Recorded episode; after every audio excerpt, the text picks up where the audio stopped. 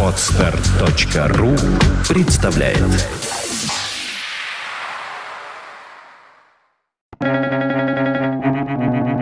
Свободное радио Компьюлента.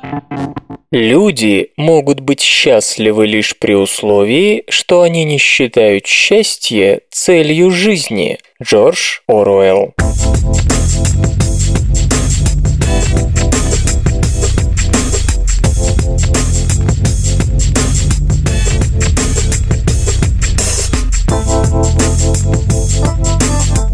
Здравствуйте, в эфире сравнительный выпуск свободного радиокомпьюлента, и вы слышите счастливого Лёшу Халецкого, ведь цель моей жизни – рассказывать вам новости. Поехали! Наука и техника. Астероид, если это был он, убил не только динозавров.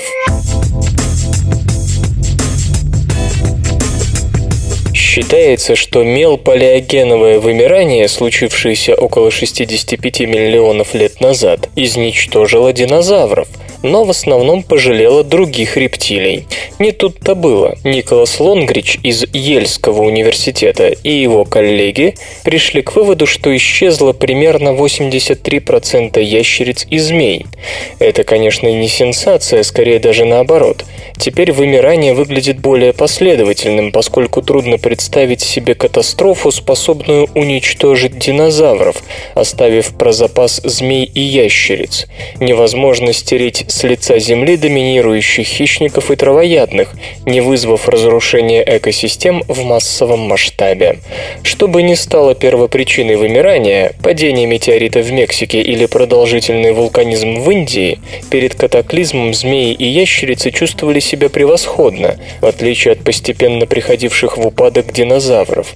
В ископаемой летописи зафиксировано 27 видов ящериц и 3 змей. После катастрофы катастрофы в живых остались только пять видов, причем большинство исчезнувших пропало из летописи совершенно внезапно. Если действительно атмосфера потускнела от газов, пыли и пепла, и большинство растений погибли, то травоядные должны были последовать их примеру, и только потом пришла бы очередь хищников. Вполне вероятно, что сравнительно безболезненно из мелового периода вышли только падальщики и охотившиеся на них животные. Это означает, означает, что когда все вокруг стали падать замертво, наступил расцвет жуков, червей и личинок, а последние, скорее всего, и были пищей для оставшихся в живых.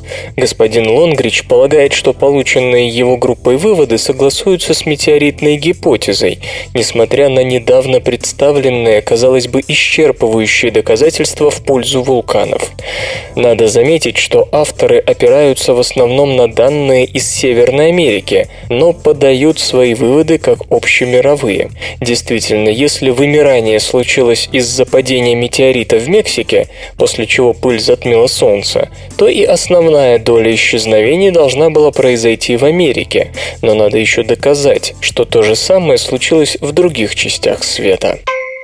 Эйнштейн и Шрёдингер едва не открыли темную материю. Для гения даже ошибка открытия. Альберт Эйнштейн и Эрвин Шрёдингер пришли к мысли о темной энергии за 80 лет до появления этого термина, рассматривая то, что им казалось уродливым поправочным коэффициентом. В 1917 году Эйнштейн, составляя свое знаменитое уравнение пространства-времени, поместил все, что касалось геометрии, слева, а энергии справа. Левая постоянная отвечала за устойчивость Вселенной в соответствии с данными наблюдений того времени. Однако в 1929 году стало ясно, что Вселенная расширяется, и Эйнштейн назвал космологическую константу самой большой ошибкой в своей жизни.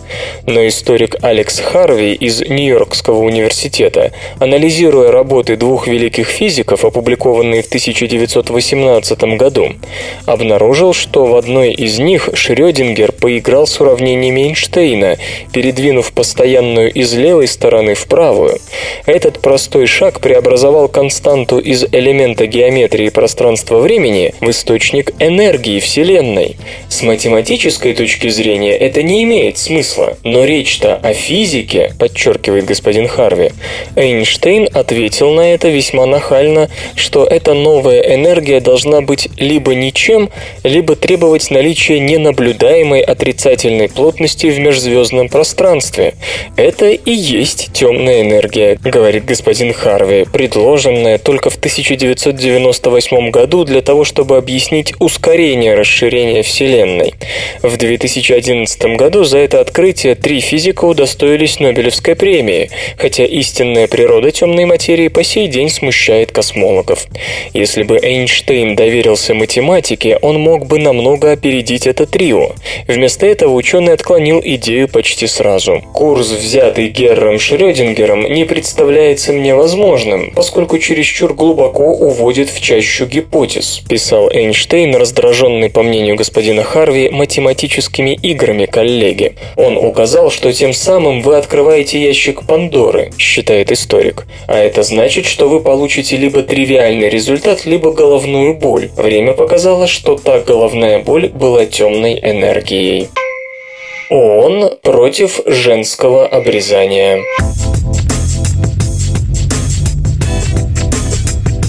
Государства-члены ООН недавно утвердили проект резолюции, призывающий к глобальному запрету женского обрезания.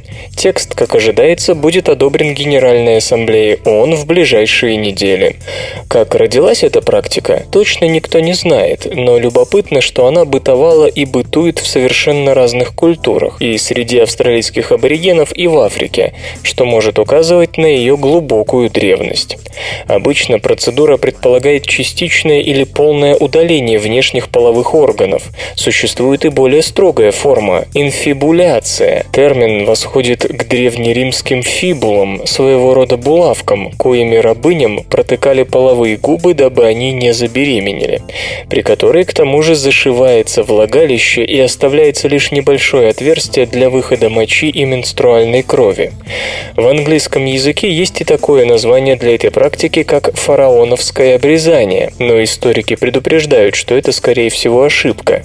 Есть сведения о широком распространении мужского обрезания в Древнем Царстве, но о женском ничего не известно, ни в литературе, ни по мумиям. Профессор египтологии Салима Икрам из Американского университета в Каире полагает, что обычай родился в Африке южнее Сахары и лишь затем проник в низовье Нила. Одно из первых упоминаний о женском обрезании появляется в 17-томной географии греческого ученого Страбона, посетившего страну около 25 года до нашей эры.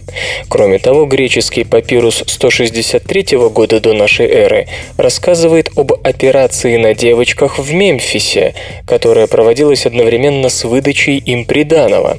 Но гипотеза о том, что это была часть женской инициации, скорее всего, неверна. В VI веке византийский врач Аэций из Амиды рекомендовал резать в случае слишком большого клитора. Считалось, что источник стыда будет тереться об одежду, вызывая непрерывное половое желание. Ученый ссылался, например, египтян, которые обрезали девочек прежде, чем клитор становился неприлично крупным, и в особенности перед выходом замуж. Американский историк Мэри Найт полагает, что медицинские соображения смешались здесь с социальными и моральными. Как ни странно, странно, даже в таких цивилизованных странах, как Англия и Соединенные Штаты, клитородектомия применялась в XIX веке для лечения различных психических недугов, в число которых, кстати, включались тогда и мастурбация с нимфоманией. Врачи опирались на отвергнутую ныне теорию рефлексивного невроза, которая утверждала, что многие душевные расстройства, от депрессии до внееврастении, берут начало от воспаления половых органов органов. Эта же теория оправдывала и мужское обрезание, к которому медики прибегали вплоть до конца XIX века. Лишь недавно эта практика была признана нарушением прав девочек и женщин. Первой страной западного мира, запретившей женское обрезание, стала Швеция в 1982 году. В 1985 ее примеру последовала Великобритания. В США процедура стала незаконной в 1997. В том же году Всемирная организация здравоохранения, Детский фонд ООН и Фонд народонаселения ООН выступили с совместным заявлением, призывавшим к борьбе с обрезанием. Сегодня оно считается преступлением во многих странах. На прошлой неделе глава Организации исламского сотрудничества Экмеледдин Ихсан Аглу снова напомнил о необходимости повсеместного избавления прекрасного пола от древнего ритуала. По оценкам, процедуру прошли примерно 140 миллионов девочек и женщин, живущих в 28 африканских странах, Йемене, Ираке, Малайзии и Индонезии, а также среди некоторых этнических групп Южной Америки и иммигрантских общин западных стран. Считается, что каждый год эта судьба ждет около 3 миллионов африканских девочек. Следует помнить, что операция проводится без анестезии в антисанитарных условиях. Используются не только ножницы и лезвия, но и битое стекло, а также крышки жестяных банок. Резолюция не будет иметь юридической силы, но, возможно, свою роль сыграет авторитет ООН. Гибкий графеновый транзистор ставит новые рекорды. Исследователи из Техасского университета в Остине, США, разработали гибкий графеновый полевой униполярный транзистор с рекордными показателями плотности тока, пиковой мощности и усиления преобразования.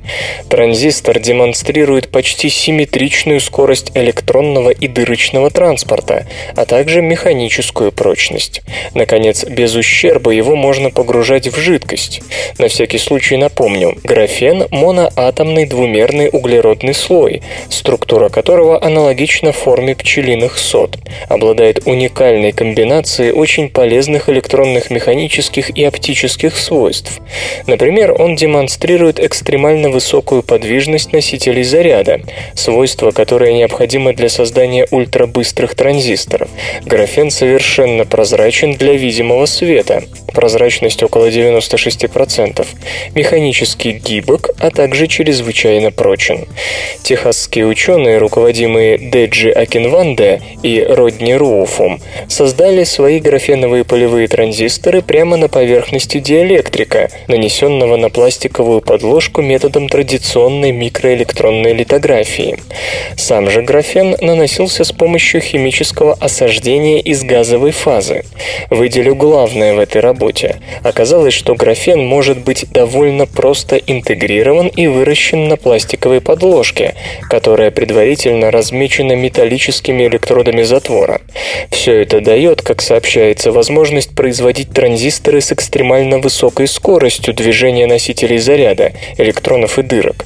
Устройство может быть согнуто и разогнуто по меньшей мере 20 раз без каких-либо негативных последствий. Кроме того, новый графеновый транзистор демонстрирует самую высокую внешнюю предельную частоту – около 2,23 ГГц среди всех гибких графеновых наноэлектронных устройств. Устройство устойчиво к воздействию воды, поскольку поверхность графена пассивирована пленкой нитрида кремния. Если подытожить все сказанное, то получается, что такие транзисторы смогут спокойно работать в молоке, чае и кофе. Они не боятся попасть под колеса легкового автомобиля, а еще они гибки и прозрачны. Остается только понять, как такой транзистор вообще может работать. Графен лишен запрещенной зоны и является анизотропным проводником, а не полупроводником. Вопрос с электродами затвора также можно считать нераскрытым. Создана система замещения реальности. Ученые из Института исследований мозга Рикен разработали необычную компьютерную систему, позволяющую манипулировать реальностью. Продемонстрированный программно-аппаратный комплекс состоит из надевающегося на голову шлема с вмонтированной видеокамерой и дисплеем, а также управляющего компьютера, занимающегося обработкой данных. Система позволяет в режиме реального времени комбинировать живое изображение с камерой и записи, полученные и сохраненные ранее. При этом этом результирующая картинка выглядит очень реалистично, как если бы события происходили в текущий момент перед глазами пользователя. Исследователи называют свою разработку системой замещения реальности. Надев шлем, пользователь, к примеру, может увидеть самого себя в прошлом на фоне реальной обстановки при наличии соответствующей записи. Предполагается, что система найдет применение в различных интерактивных комплексах и симуляторах, скажем, автомобильных тренажерах. Создана система замещения реальности. Ученые из Института исследований мозга Рикен разработали необычную компьютерную систему, позволяющую манипулировать реальностью. Продемонстрированный программно-аппаратный комплекс состоит из надевающегося на голову шлема с вмонтированной видеокамерой и дисплеем, а также управляющего компьютера, занимающегося обработкой данных. Система позволяет в режиме реального времени комбинировать живое изображение с камеры и записи, полученные и сохраненные ранее. При этом результирующая картинка выглядит очень реалистично, как если бы события происходили в текущий момент перед глазами пользователя. Исследователи называют свою разработку системой замещения реальности. Надев шлем, пользователь, к примеру, может увидеть самого себя в прошлом на фоне реальной обстановки при наличии соответствующей записи. Предполагается, что система найдет применение в различных интерактивных комплексах и симуляторах, скажем, автомобильных тренажерах. Игры, игры, игры, игры. Консольная Diablo 3 все еще разрабатывается. Вот уже несколько лет компания Blizzard кормит поклонников слухами о возможном переносе экшен-РПГ Diablo 3 на консоли. Настала очередь очередной порции обещаний. На сей раз кормление доверили Робу Пардо, который общался с ресурсом Polygon. «Мы все еще движемся в этом направлении и уже создали полностью работоспособный прототип для приставок», заявил вице-президент компании. «Мы хотим превратить его в полноценный проект, но делать официально официальные заявления пока рано. Информацию подтвердил и ведущий дизайнер проекта Джей Уилсон, уточнивший, что основное внимание все-таки уделяется версии для персональных компьютеров. Сейчас компания работает над следующим большим Diablo проектом, который обещают обязательно показать в 2013 -м. По всей видимости, господин Уилсон имеет в виду масштабное дополнение к Diablo 3. Ну а пока Diablo есть только на персональных компьютерах и макинтошах. Релиз состоявшийся в мае, отправил миллионы игроков в Санктурию, чтобы остановить орды демонов и порвать на британский флаг самого Дьябла. Эти забавные ученые. Александр Порфирьевич Бородин своей основной профессией считал химию, но как композитор он оставил в истории культуры большой след. Бородин-композитор имел привычку писать ноты своих музыкальных произведений карандашом, но карандашные записи недолговечны. Чтобы сохранить их, Бородин-химик покрывал рукопись раствором желатина или яичным белком. Химия помогала музыке. Наука и техника. Флоресский хоббит обрел лицо.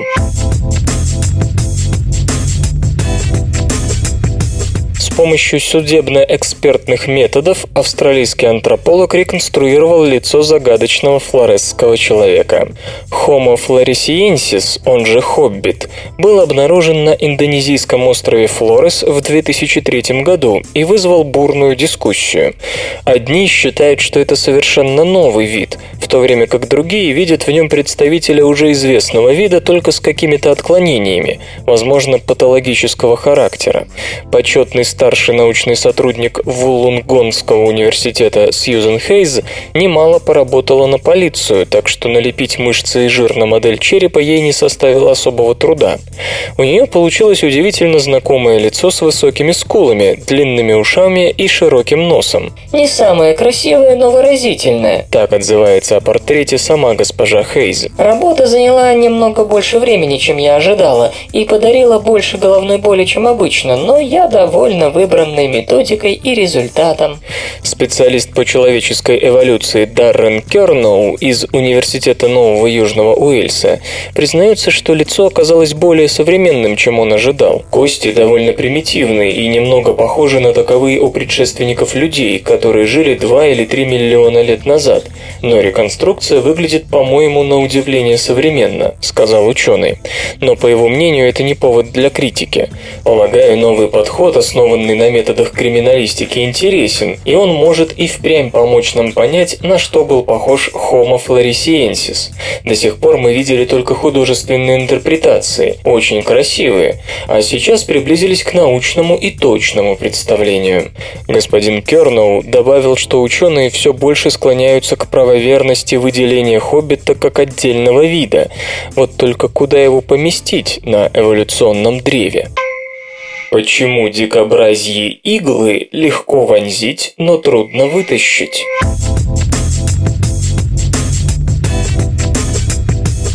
Североамериканский дикобраз, который, замечу, относится к иной группе грызунов, нежели обычные дикобразы вроде Хохлатова, носит на себе 30 тысяч игл.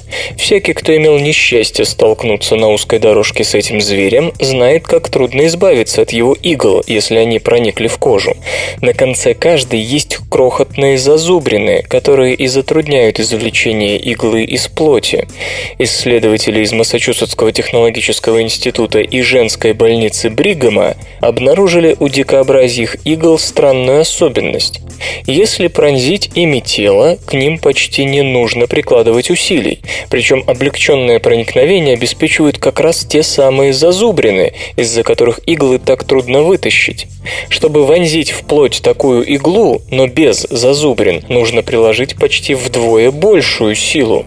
Ученые решили изучить физику дикообразьих игл поподробнее. Результаты этой работы работы опубликованы в журнале PNAS. Если коротко, то вот они. Игла дикобраза совмещает в себе черты зазубренного ножа или пилы и якоря.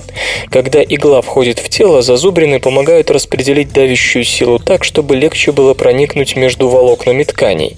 Вонзить такую иглу проще по той же причине, по которой помидор легче резать зазубренным ножом, нежели ножом с гладким лезвием. Вытащить иглу мешают те же зазубрины, зазубрины, которые держатся за ткани подобно якорям. И тут уже надо приложить силу в четыре раза большую, чем в случае гладкой иглы. Зазубрины покрывают иглы дикобраза не по всей длине, а лишь на протяжении нескольких миллиметров на ее вершине, и этого, как выясняется, вполне достаточно. По словам исследователей, такие иглы могли бы весьма и весьма пригодиться в медицине. Зашивая разрезы, хирурги используют нитяные швы или скрепляют края раны чем-то вроде скрепок. Однако такие крепления со временем ослабевают, и это доставляет дополнительные проблемы. Применять же клеевое крепление по понятным причинам не всегда возможно. Клеящие вещества часто слишком токсичны. Дикообразие игла могла бы стать удачной альтернативой, особенно если бы удалось модифицировать ее так, чтобы она не только легко проникала и крепко сидела, но еще и легко извлекалась. Такое приспособление вообще нашло бы себе самое широкое применение везде, не только в медицине. Живорождение древнее динозавров.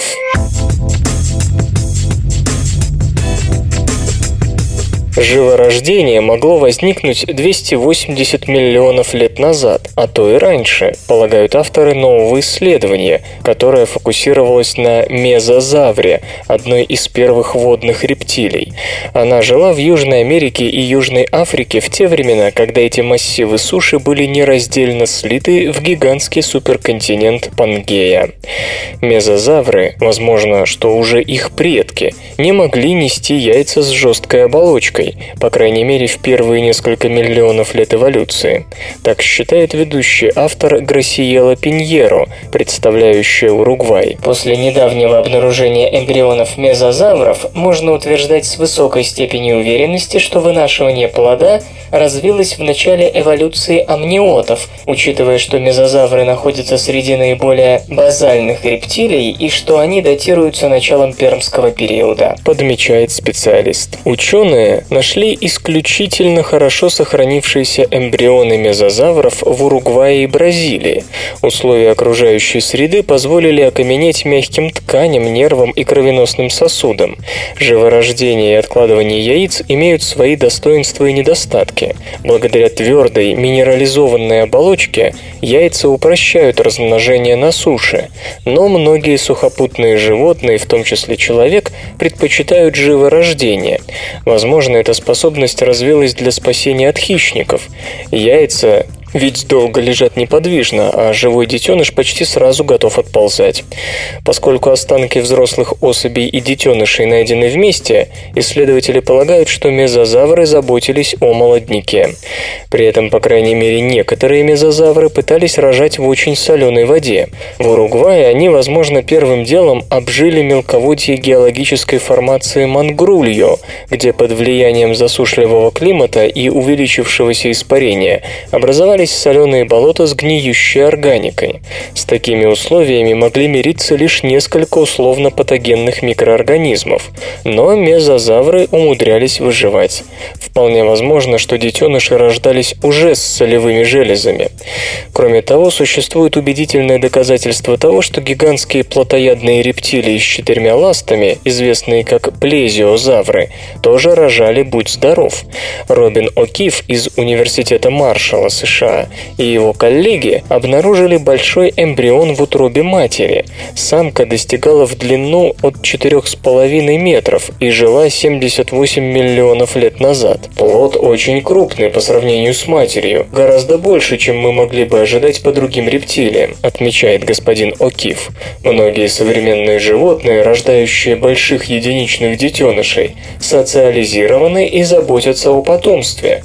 Мы полагаем, что плезиозавры могли могли развить аналогичное поведение, напоминая в этом смысле больше дельфинов, чем других рептилий. Но эмбриону есть и другое объяснение – каннибализм. Как ни странно, каннибализм чаще встречается у живородящих рептилий, способных на родительское попечение и социальное поведение. Срывает покровы госпожа Пиньеро. На краю истории. Первые изображения египетского фараона. Продолжается изучение древнейших изображений фараона, высеченных на камнях близ берега Нила в Верхнем Египте. Резьбу впервые обнаружили в 90-х годах XIX века, но ее систематическое исследование началось только в 2008 Рисунки интерпретируются как торжественная процессия во главе с царем, на голове которого красуется хеджет, корона правителей Верхнего Египта. Изображение датируется 3200-3100 годами до нашей эры, пишут эксперты в журнале Antiquity. Это конец преистории и начало истории, поясняет руководитель группы Мария Гатто из Ельского университета США.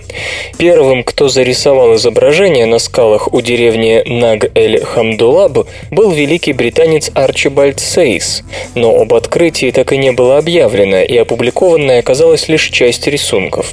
В 60-х прошлого века египетский археолог Лабиб Хабачи сфотографировал резьбу. Эти фотографии всплыли только в 2008 когда группа госпожи Гатто приступала к поискам этого места, опасаясь, что изображения уже погибли. Действительно, за полвека некоторые из них подверглись осквернению, но в целом все в относительном порядке.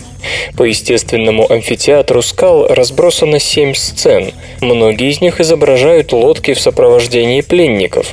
Один из самых крупных рисунков живописует пять судов, и на одном замечены фараон, человек с опахалом и два знаменосца.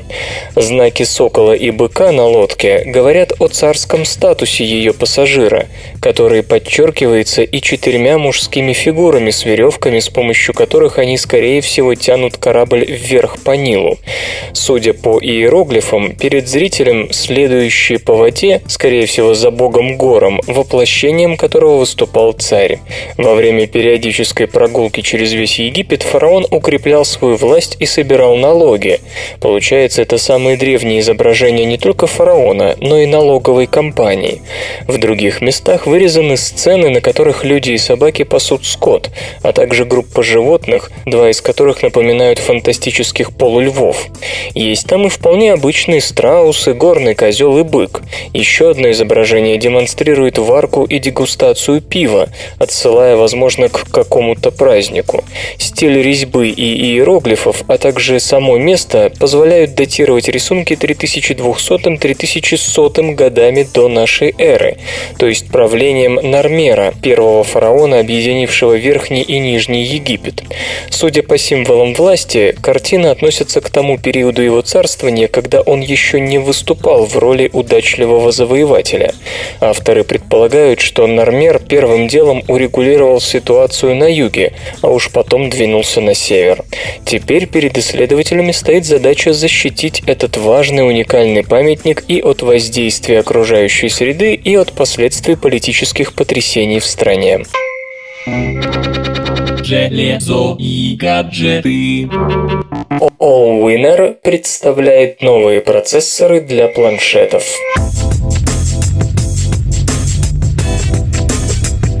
Компания Allwinner анонсировала системы на чипе A31 и A20, предназначенные для использования в мобильных устройствах. Процессор Allwinner A31 объединяет четыре вычислительных ядра с архитектурой ARM Cortex A7 и графический ускоритель PowerVR SGX 544 с 8 ядрами. Объем кэша второго уровня равен 1 мегабайту. Заявлена поддержка памяти памяти LPDDR2, DDR3, DDR3L, камер с разрешением до 12 миллионов пикселов и видео высокой четкости. Чип совместим с операционными системами Android 4 и Windows RT. Изделие Allwinner A20 наделено двумя ядрами ARM Cortex A7, графическим контроллером Mali 400 с двумя ядрами и 512 килобайтами кэша L2. Поддерживается память LPDDR2, DDR3, DDR3L и камеры с разрешением до 8 пикселов. Извините, до 8 миллионов пикселов. Процессор предназначен для установки в Android-устройства. Ожидается, что основной областью применения новых систем на чипе станут планшетные компьютеры. Процессоры Allwinner A31, к примеру, используются в анонсированном на днях планшете Onda V972 с 10-дюймовым сенсорным экраном и разрешением 2048 на 1536 точек. Музычный перапынок.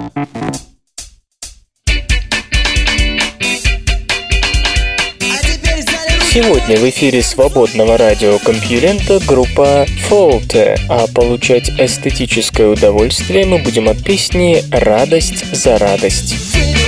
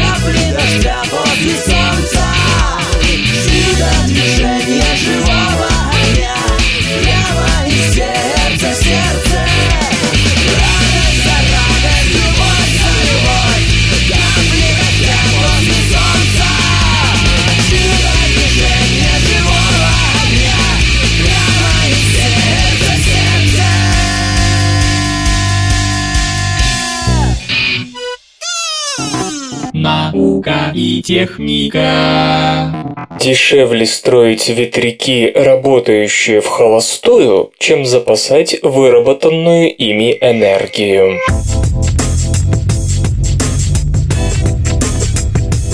Ученые из Делаверского университета под руководством Кори Будишака обсчитали в модели работу единой энергосистемы, объединяющей несколько штатов США и основанной только на возобновляемой энергии. И прослезились.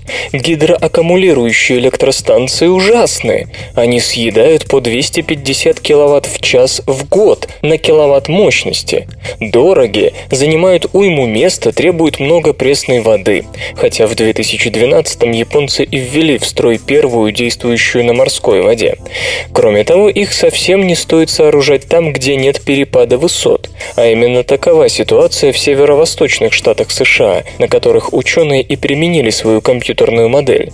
Но выводы все равно необычны, и вот почему.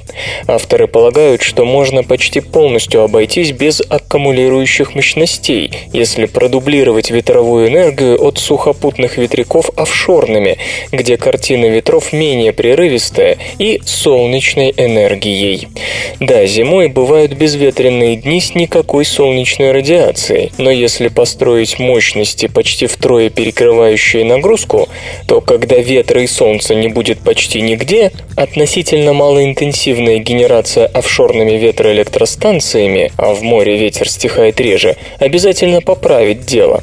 При этом модельная энергосистема, соответствующая по показателям тому, что есть на северо-востоке США, работала без сбоев и импорта электричества 90-99,9% времени из условных 4 лет расчетного периода. Почему нужно резервировать мощности, понятно, но от чего так радикально, спросите вы? Увы, оказалось, что даже если в летние ветреные дни такие системы будут работать в холостую, а это становится общим местом, тройное резервирование мощностей ветряков и солнечных батарей все равно будет дешевле строительства гидроаккумулирующих электростанций в районах без существенных перепадов высот.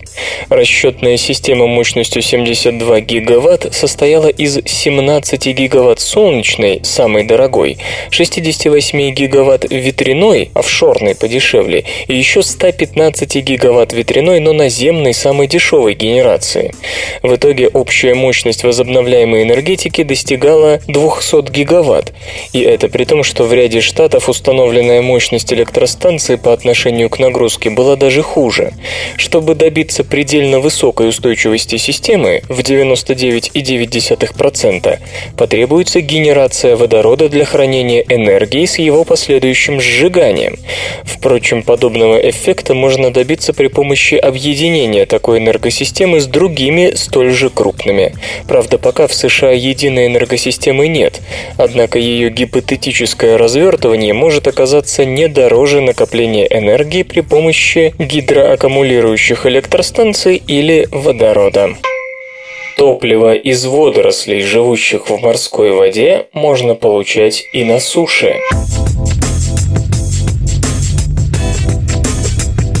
Мы как-то рассказывали об американском проекте «Омега». Пластиковые трубы погружаются в воду прибрежного залива, где их удобряют сточными водами города Сан-Франциско и окрестностей. Припоминаете?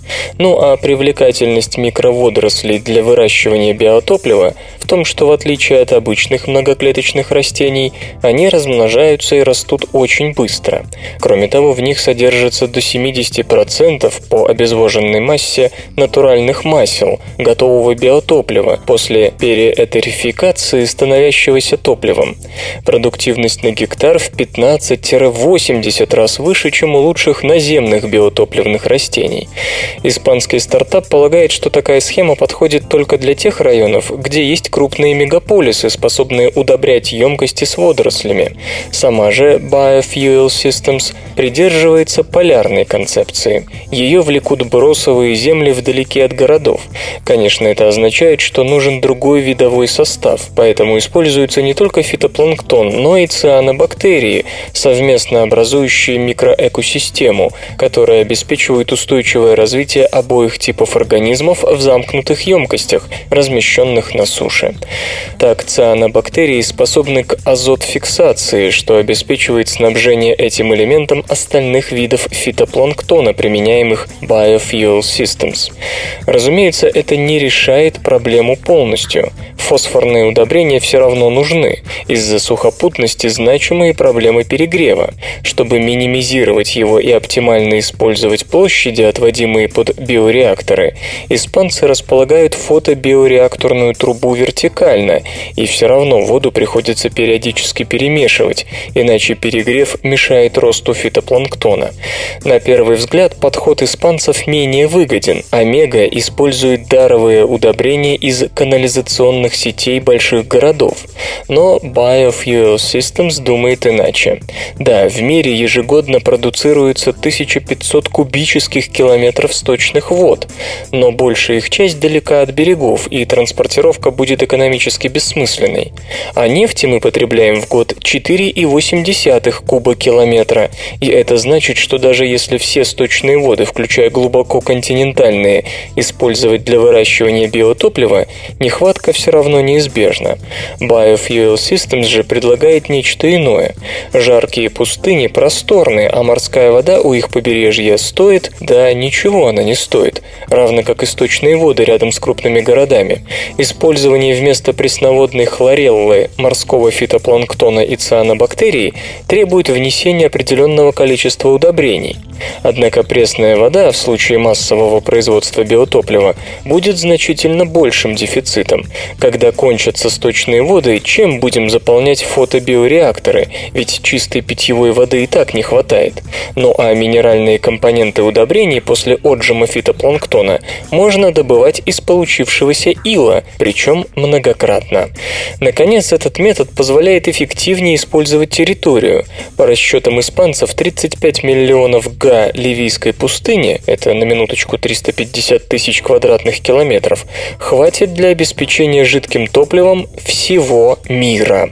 Нет, это не слишком много. Пока на 1 га первого завода по производству биотоплива, который построила Biofuel Systems, вырабатывается 2,5 барреля в день. Недостатки? Не без них.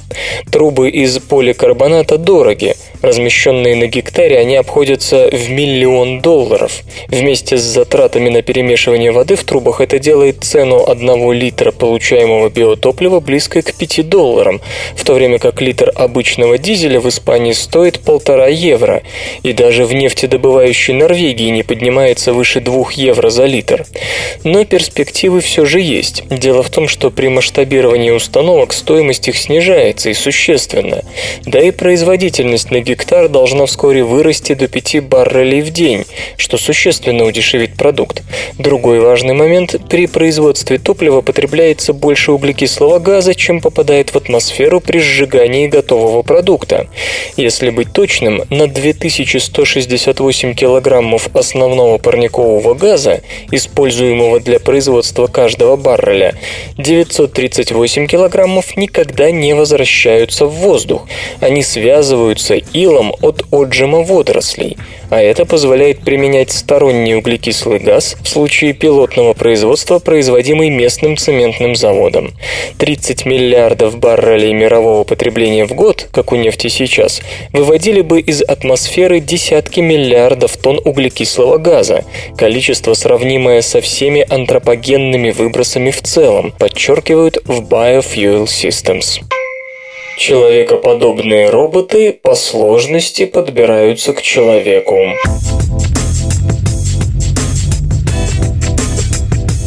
Чего только не бывает на этих веб-страницах. И робокалибри случались, и даже робобелки.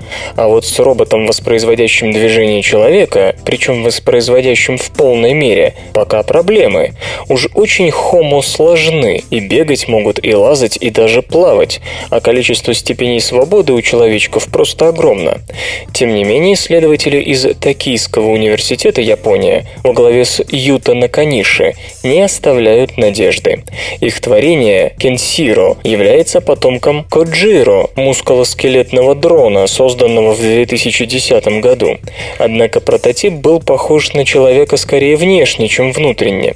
К примеру, мышц у него было меньше, и движения, соответственно, не были столь сложными. Кенсиро, напротив, очень сложен. Габаритами и весом 158 см и 50 кг он соответствует 12-летнему японскому мальчику. При этом в его теле 160 мышц, 50 в ногах, 76 в туловище, 12 в плечах и 22 в шее. На сегодня это самое близкое к человеческой анатомии роботехническое творение. Собственно, сложность движений даже отдельных модулей робота до сборки говорит сама за себя. Но вот вопрос, а зачем вообще копировать человеческое тело? Ведь сходные по сложности роботы при размерах сравнимых с нашими оказываются много тяжелее стандартных механоидов. Скажем, один из предшественников Кенсиро, робот-туловище Кензо, весил 45 килограммов. При полном масштабировании до 158 сантиметров его вес достиг бы 100 кило. Многовато для такого роста.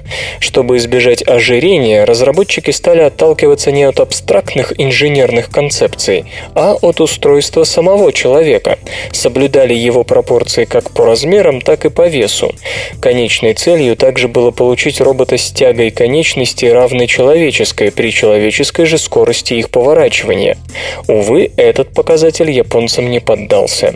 Кенсиру поворачивает конечности в суставах всего лишь со скоростью 70-100 градусов в секунду. Впрочем, результат не так плох. Большинство людей после 50 безопасно вращают ногами по широкому кругу примерно с той же скоростью. Да и тяга сравнивалась с человеческой. Кстати, впервые для человекоподобных роботов. Ну а степеней свободы, даже без учета рук, в этом творении хватает, аж 64, включая 13 для шеи, столько же для каждой из рук и 7 для каждой ноги. Даже у позвоночника есть 11 степеней свободы, хоть и не как у здорового человека, но для нынешнего уровня робототехники просто отлично. Кости Кенсиро получилось сделать по весу близкими к человеческим, только выполнив их из алюминия, а вот изготовить их на 3D принтере не вышло. Именно эти робочасти больше всего склонны к поломкам. В ближайшее время создатель Кенсиро намерен принять участие в известном конкурсе управления перспективных исследований Министерства обороны США под названием Robotics Challenge, где представит другого гуманоидного робота, имеющего, понятно, военно-прикладное значение. Рекорд дальности мускульного полета может быть побит весной. Группа конструкторов Аэросцепси под руководством Шинсуки Яно в ближайшее время намерена побить мировой рекорд дальности полета для мускулолетов при помощи своего Гокуракутомбо. Каламбур, означающий одновременно беззаботный и счастливая стрекоза. Напомню, японцы покусились на достижение 1988 года, когда мускулолет Дидал постройки команды из Массачусетского технологического института пролетел 115 15 километров 100 метров. Средняя скорость того полета была лишь 39 километров в час. Иными словами, аппарат двигался не быстрее очень медленного мотопланера. Небольшая масса таких машин, а Дедал весил всего 31 килограмм, серьезно увеличивает их снос боковым ветром. Поэтому достижение, приписываемое мифологическо-историческому Дедалу, американцам повторить не удалось. Тот самый маршрут из Крита не был доведен даже до острова Санторина. Аппарат упал за 6 метров до берега последнего. Размах крыльев Гокураку Томбо 35 метров 10 сантиметров половина размаха Боинга 747, что при весе в патетические 36 килограммов 600 граммов довольно много. Дедал был легче на 5,5 килограммов, при размахе всего на 40 сантиметров больше. Почему же аппарат, построенный на два десятилетия позже, тяжелее предшественника? Дело в том, что Дедал рухнул в полудюжине метров от Санторина не сам. Порыв ветра тогда, в 1988 году, просто оторвал ему хвост, несмотря на то, что мускулолет был сконструирован с применением углепластика. А все потому, что в отличие от прототипа, рекордный вариант Дедала был выполнен в расчете на разрушающую перегрузку не в 3G, а всего в 1,75 G. С учетом огромных крыльев и общих размеров, ветровое давление превысило прочность аппарата, что и стало причиной его падения. Японцы надеются избежать такой участи, поэтому прочность, как они заявляют, у их аппарата выше. Впрочем, некоторую разницу в весе можно объяснить и бюджетом команды Aeroscepsi. Если Массачусетский технологический потратил на Дедал более полумиллиона долларов, то его нынешние конкуренты скромнее. В аппарате применяется даже экструдированный полистирол, а углепластик только там, где без него нельзя обойтись. Маршрут выбран не менее символичный. От подножья Фудзиямы до моря 120 километров. Летает аппарат уже давно, так что время потренироваться у команды было. Полет намечен на весну, когда ветровые условия в районе Фудзиямы будут более благоприятными. Получится ли у островитян задуманное? Увидим. Окситоцин помогает превратить плохих отцов в хороших.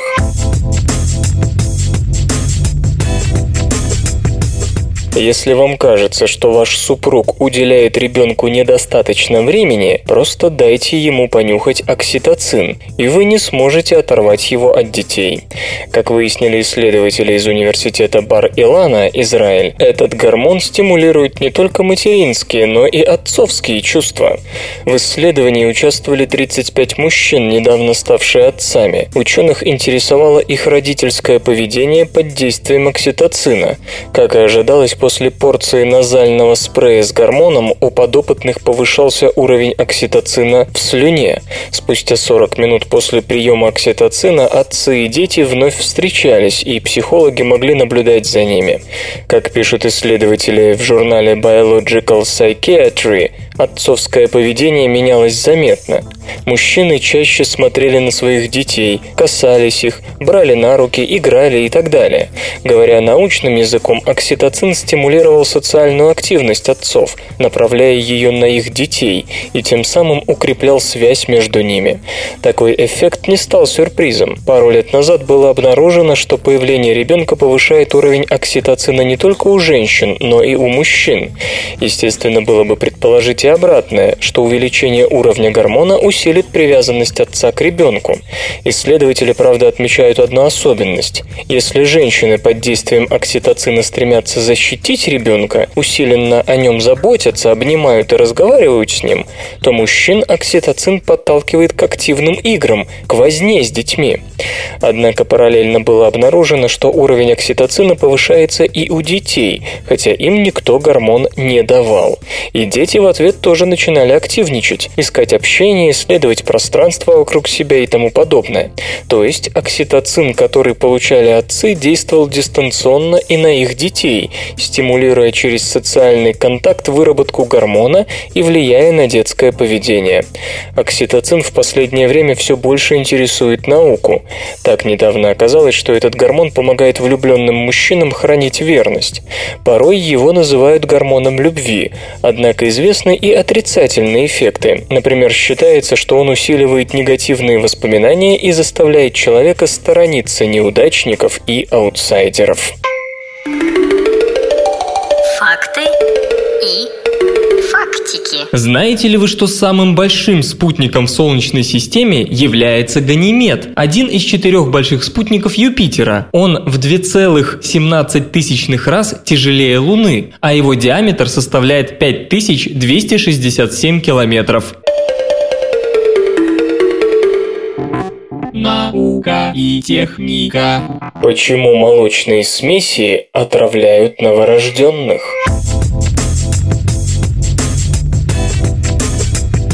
Давно известно, что детские молочные смеси, в отличие от натурального женского молока, вызывают у новорожденных серьезнейшее кишечное заболевание – некротический энтероколит.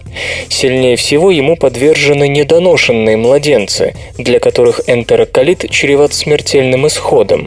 Исследователи из Калифорнийского университета в Сан-Диего попробовали выяснить, почему молочные смеси столь небезопасны для новорожденных. Отталкивались от результатов своих предыдущих опытов, которые показали, что частично переваренная пища может повреждать эпителиальные клетки кишечника, и что причиной этих повреждений служат свободные жирные кислоты. Липазы, ферменты кишечника, расщепляющие жиры, производят большое количество таких кислот, которые работают как детергенты, нарушая целостность клеточной липидной мембраны. Но у взрослого человека и у подросшего ребенка эпителий кишечника защищен толстой слизистой оболочкой. У младенцев же, особенно тех, что появились на свет раньше срока, такая слизистая защита еще не слишком надежна, и потому свободные жирные кислоты могут добраться до клеток эпителия. Исследователи обрабатывали пищеварительными ферментами натуральное женское молоко и питательные смеси, предписанные для обычных и для недоношенных младенцев. После расщепления они измеряли уровень свободных жирных кислот и проверяли, как эта переваренная смесь будет влиять на клетки кишечного эпителия и эпителия сосудов и на иммунные нейтрофилы. Оказалось, что молочные смеси после обработки пищеварительными ферментами приобретают сильную цитотоксичность. Клетки начинают погибать спустя буквально 5 минут, а их смертность колеблется от 47 до 99%.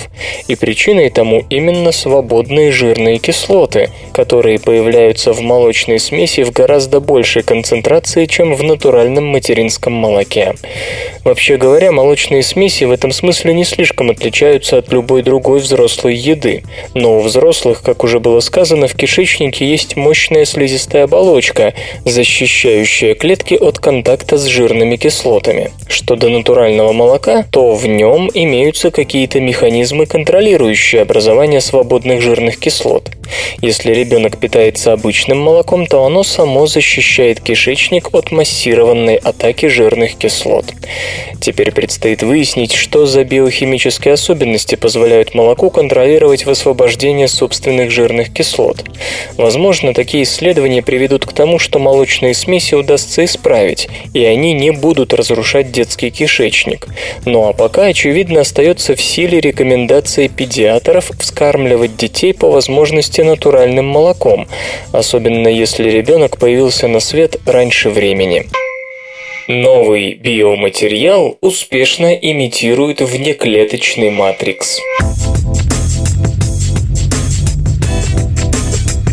Подобно скелету, который скрепляет разные части тела, наши клетки обладают структурообразующим каркасом, удерживающим их вместе. Этот каркас, называемый внеклеточным матриксом, не только обеспечивает механическую поддержку клеток, но и через специальные клейкие области образует с клетками соединительной ткани межклеточные контакты. В результате проведенного в Калифорнийском университете в Сан-Диего исследования было установлено, что эти клейкие области распределены по внеклеточному матриксу совершенно случайным образом. Это непритязательное с виду открытие необычайно важно для ученых, работающих над выращиванием в лабораторных условиях стволовых клеток, которые бы наилучшим образом имитировали реальную биологию. Сегодня применяемый ими искусственный внеклеточный матрикс содержит равномерно распределенные клейкие области, что, как теперь выяснилось, далеко от реальной ситуации ситуации. Вооружившись новыми знаниями, авторы работы постарались создать пористый полимерный биоматериал, имитирующий случайное распределение клейких областей. По словам ученых, их пористый материал использует два полимера, один из которых как раз и обладает значительными адгезионными способностями, липкостью. Варьируя соотношение полимеров, можно изменять размер и распределение адгезионных областей. При меньших концентрациях липкого полимера в составе составе биоматериала, размер клейких областей становится меньше, а сами они оказываются все более диспергированными, так же, как и в природном внеклеточном матриксе. Самым интересным результатом стало наблюдение за поведением стволовых клеток в присутствии нового биоматериала. Оказалось, что случайность распределения клейких областей является необходимым условием для установления правильного контакта со стволовыми клетками и их развития в зрелые клетки. Это означает, что внеклеточный каркас, матрикс, не должен быть слишком клейким, а его липкость должна быть просто достаточной, не более того для обеспечения максимальной адгезии, дабы подтолкнуть развитие стволовых клеток в клетки соединительной ткани. Рентген указал на слабое место желудочной бактерии.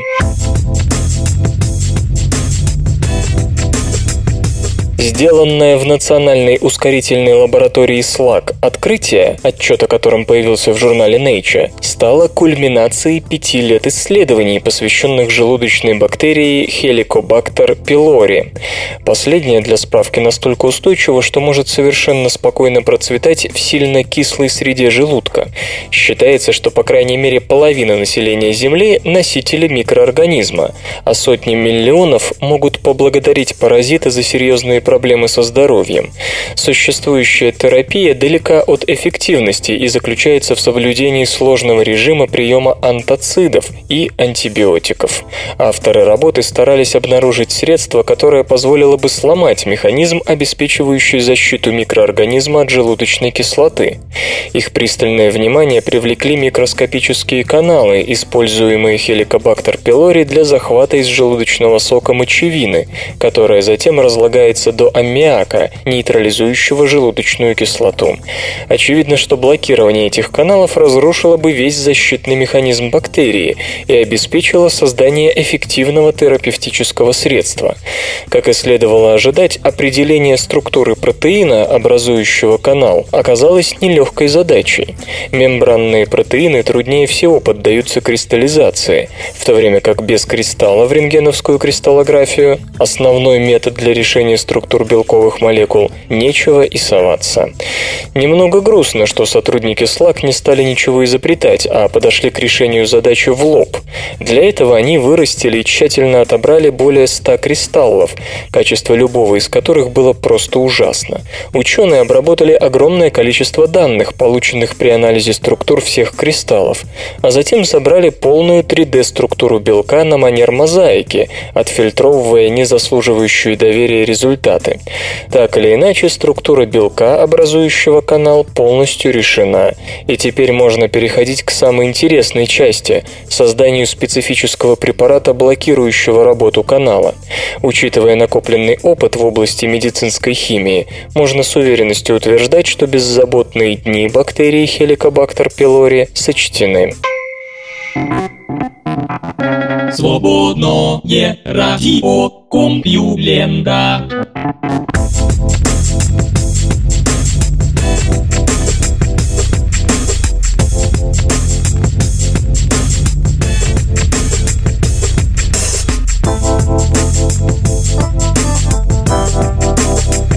Сравнительный выпуск СРК подошел к концу. Загляните на сайт компьюлента.ру, там новостей еще больше. Ну а меня, Лешу Халецкого, вы обязательно услышите завтра. Обещаю и держите себя в руках. Свободное радио Компьюлента. Скачать другие выпуски подкаста вы можете на podster.ru